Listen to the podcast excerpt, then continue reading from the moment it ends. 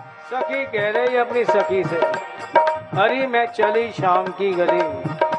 मुझे कोई रोके ना। दूसरी कह रही है, तू जा तो रही है। कौन से मार्ग से जाएगी ये तो बता। कर्म योग से, भक्ति योग से या ज्ञान योग से? कौन से मार्ग से जाएगी? पहली कह रही अरे बावरी, मैं कछू ना है जानो। कौन ते मारते जानो है मोए तो फिर पहुंचेगी कैसे? मेरे अंदर जो उसके मिलन की लौ प्रकट हो गई है। एक प्यास उसे प्राप्त करने की हो गई है। एक अभिप्सा, एक लौल्य, एक उत्कंठा, एक वेदना, वही चाह मेरी राह बनती जा रही है।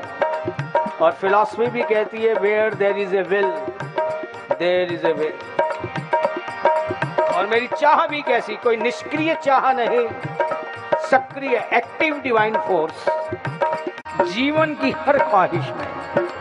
कहीं ना कहीं छिपे वो हैं। चाहे सुख चाहूँ, चाहे दुख चाहूँ, लेकिन उन्हीं की निकटता के लिए। इसलिए अक्सर लोग बात थोड़ा गलत फहमी में है कि कुंती ने उनको पाने के लिए दुख मांगा। दुख नहीं मांगती। मांगा तो उसने कृष्ण को ही है। लेकिन उसको लगा कि जब मेरे पे विपत्ति आती है तो कृष्ण आते हैं। इसलिए विपत्ति, वो राह मांगी कि जिन राहों से चलकर तुम आओ। उसको विपत्ति की राह से मिले तो उसे विपत्तियाँ मांगी वे इन राहों से आए। लेकिन चाहत उसकी सिर्फ़ कृष्ण की थी।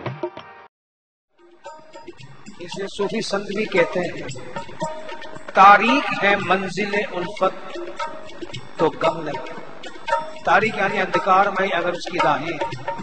बीच में आते हैं, सब कुछ आता है। तारीख है मंजिल उल्फत तो गम नहीं। रास्ता दिखाएगा मेरा दागे जिगर मुझको। मेरे दिल के अंदर जो एक लौ पैदा हो गई है मन में उससे मिलने की उत्कट अभिलाषा। ये जो जागृत हुई है, उसी ज्वाला के उसी प्रकाश के ज़रिए मैं वहाँ पहुँच और वैसे भी बंधुओं, जब तक वहाँ से कोई इंस्पिरेशन ना हो, वो कोई ऐसी कृपा ना करे कि लगन तुमसे लगा बैठे। तब तक बिना लक्ष्य निर्धारित करने दौड़ना भटकना ही साबित होगा